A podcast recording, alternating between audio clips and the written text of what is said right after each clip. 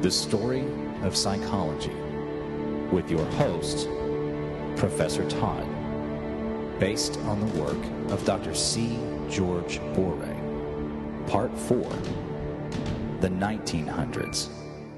Conclusions Psychology Today and Tomorrow. So, where are we today in psychology as we close the first decade of the new millennium? Well, here's how things seem to be shaping up Freudianism is slowly disappearing. Its insights have been absorbed into a general clinical psychology that is dominated by humanistic practices based more on Carl Rogers and Albert Ellis than on Sigmund Freud. The object relations school attempts to hang on to Freud, but is really little more than a belated recognition of humanist ideas, reconstructed into psychoanalytic language. Jungian psychology, too, is disappearing. Jung still lives on in the study of mythology and symbolism in the works of people like Joseph Campbell, and in the amazing popularity of the Myers Briggs categories.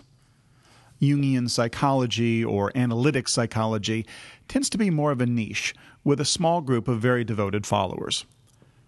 Now, Alfred Adler, on the other hand, has been rediscovered and his insights are thoroughly integrated into humanistic and existential psychology. And the same can be said for the neo Adlerian theorists such as Karen Horney and Erich Fromm. Sensation and perception, the concerns of most of the originators of psychology as a science, draw less and less attention over the years. Gestalt psychology has, for the most part, been absorbed into the mainstream and lost its status as a separate approach. It has two offspring humanistic clinical psychology and the field of social psychology. And these are, of course, alive and well. Humanistic psychology forms the bedrock of modern clinical practice, especially in the form of an eclectic blend of Rogers and Ellis despite their outward incompatibility, plus a few behavioristic techniques such as systematic desensitization. In general, this is referred to as a form of cognitive behaviorism. Social psychology has become a blend of humanistic concerns and inventive experimental research. Unfortunately, social psychology has rejected its phenomenological roots, and there's little in the way of coherent theorizing or long term commitment to research programs. Much of social psychology is a matter of testing disconnected, intuitive hypotheses. Other disciplines, such as personality and developmental psychology, follow pretty much the same pattern as social psychology not only is there little in the way of theorizing about personality, but the trend is toward quantitative research, almost all of it devoted to individual differences. The most popular paradigm in developmental and personality psychology is creating a test using factor analysis. This, despite the fact that factor analysis is a fairly suspect methodology that may well relate more to word meanings than to any true underlying constructs with real psychological reference. Now, this I blame on the prevalence of perhaps the overuse of statistical software. I love statistical software. I teach statistics using statistical software, but the fact remains you could take any garbage data set use a factor analysis with a principal components methodology and come up with something that explains 100% of the variance in your model, looks like it has factors, and it's still complete garbage. Statistical software is a wonderful tool, and I'm glad that we have it. But it doesn't replace our human brains when it comes to understanding and finding what is truly underlying the things that we claim to be measuring. Developmental psychology has become increasingly applied, especially, of course, in relationship to education and parenting. One advance is the movement toward consideration of the entire lifespan. Considering the development of the human being from conception through birth, childhood, all the way to old age and death. Now, this change has close ties to applied areas, and this time the social problem of an increasingly elderly population. As the baby boomers continue to age, this geriatric psychology is becoming more and more important. Phenomenology, as a method, has become part of a more general movement usually referred to as qualitative methodology. Qualitative research and methods have become very popular in certain fields, especially fields like education and nursing, and also popular in certain orientations, such as feminism and multiculturalism. Now, personally, even though I tend toward the quantitative side, I am a fan of qualitative research. When it is properly done, it can reveal information that we can't get to in other ways. Unfortunately, however, I see a lot of qualitative methods being poorly used. Qualitative methods are, by nature, far more susceptible to bias, and many times become a mechanism for a researcher simply to find support for the outcome that he or she already wanted. In other words, it simply becomes a way of confirming one's bias or codifying one's preconceptions and therefore much qualitative research can be taken only as exploratory at best. The better approach for using qualitative research is to identify one's biases at the outset so that you know what you expect to find, and then see whether your data confirm or deny those explicit biases. When you use that approach, you are much less likely to read into the data what you expect to find and allow the data to speak and your subjects to tell the story that truly explains their lived experience. Existentialism has fused with humanism, sometimes contributing its philosophical depth, sometimes merely adding its confusing jargon. Many existentialists and humanists have drifted into the realm of transpersonal psychology, which investigates issues such as altered states of consciousness and spiritual experiences. Although there is legitimate and valuable research to be done here, most of it is really a form of New Age mysticism in the guise of psychological science. Behaviorism much like Gestalt psychology, has been absorbed into mainstream psychology. While students continue to memorize Pavlovian and Skinnerian conditioning paradigms, it is increasingly understood that these are not particularly useful for understanding human behavior. It is really the work of Tolman and Bandura that appears to be having the longest term impact. Hardcore behaviorists, those who deny the existence or the necessity of the mind, are moving into the study of physiological processes. Perhaps the most disappointing area of psychology has been cognitive psychology. While cognitive psychology began promisingly with the works of psychologists like Ulrich Neisser and then the input from the artificial intelligence movement, it seems that both Neisser and AI researchers have abandoned the program. Neisser felt that cognitive psychology was ignoring reality, and it's becoming sort of an intellectual game. AI researchers found that it simply wasn't necessary to model human cognitive processes in order to outdo human performance. When IBM's Deep Blue computer beat chess grandmaster Garry Kasparov. Humanity's secure place at the top of creation, our dominion over nature, seems to have ended. Now, one offshoot of cognitive psychology is a new interest in such traditional philosophical issues as the nature of consciousness. Often considered the ultimate psychological question, it has generated a great deal of excitement at conferences. The most active part of psychology today is physiological psychology.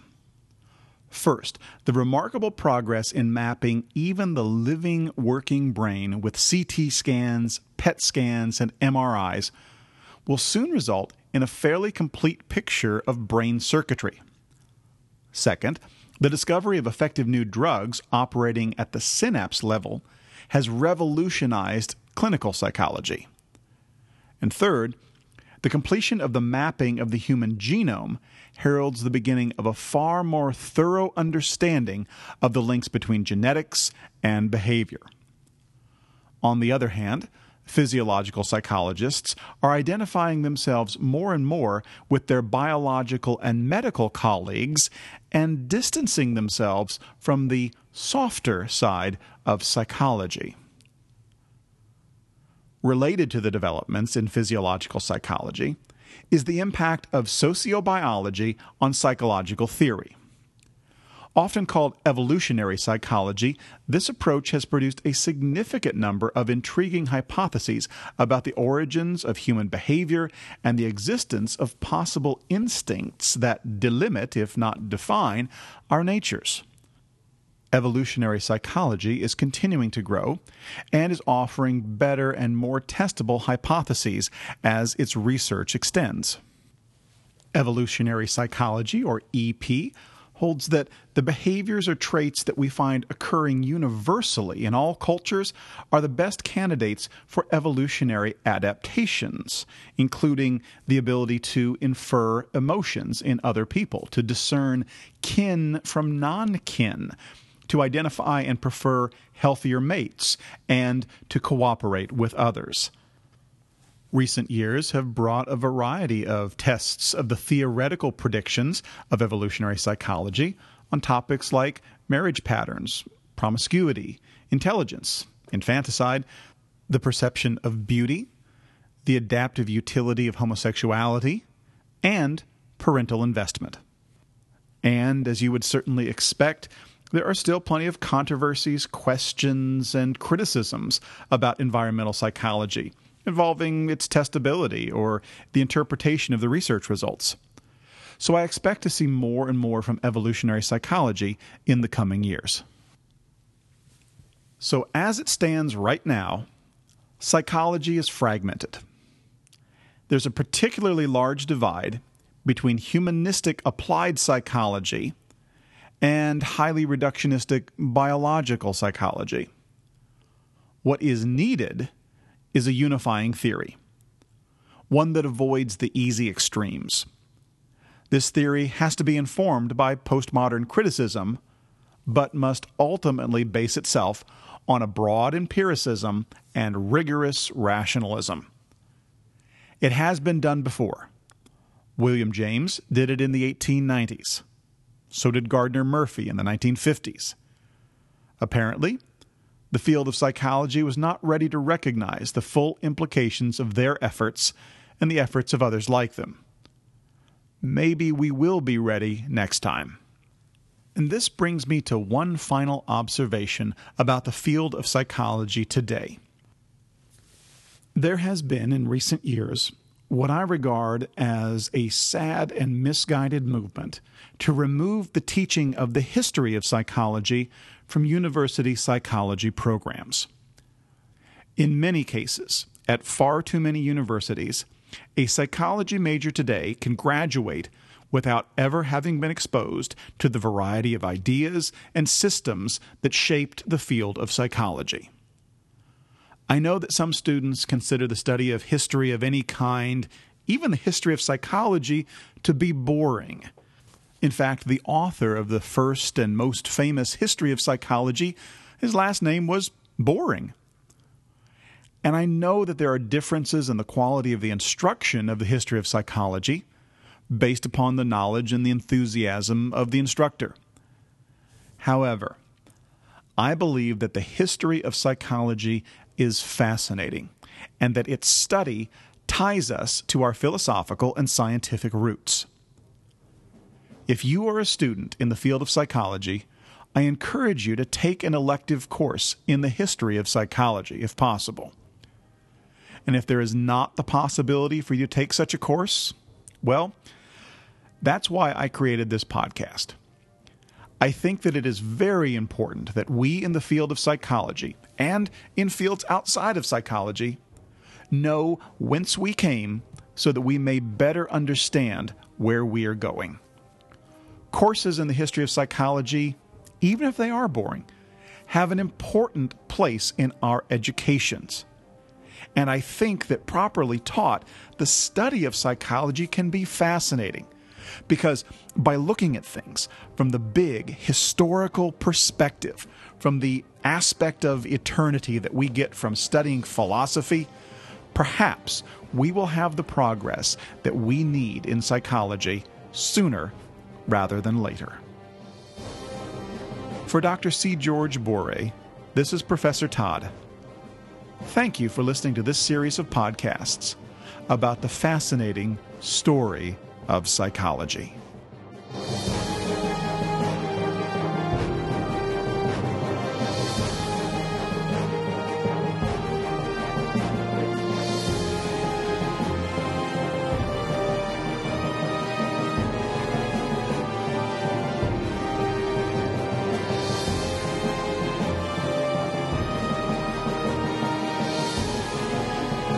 The History of Psychology podcast is based upon and adapted from the work of Dr. C. George Boeree, formerly of Shippensburg University in Pennsylvania, and his e-book History of Psychology, copyright 2006, C. George Boeree.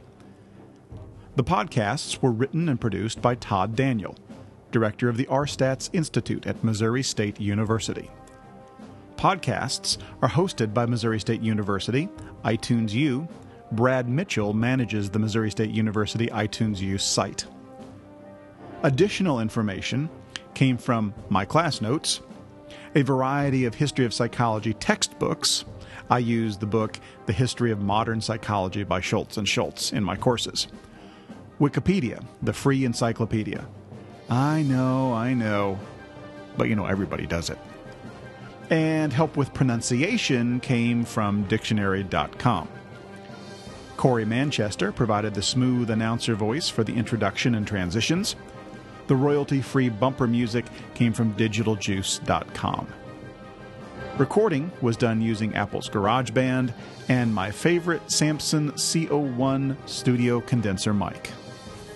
If you are a fan of psychology, you might also want to check out my other podcast called The Great Ideas in Psychology Podcast, also available on iTunes U. This is Professor Todd. Thanks for listening.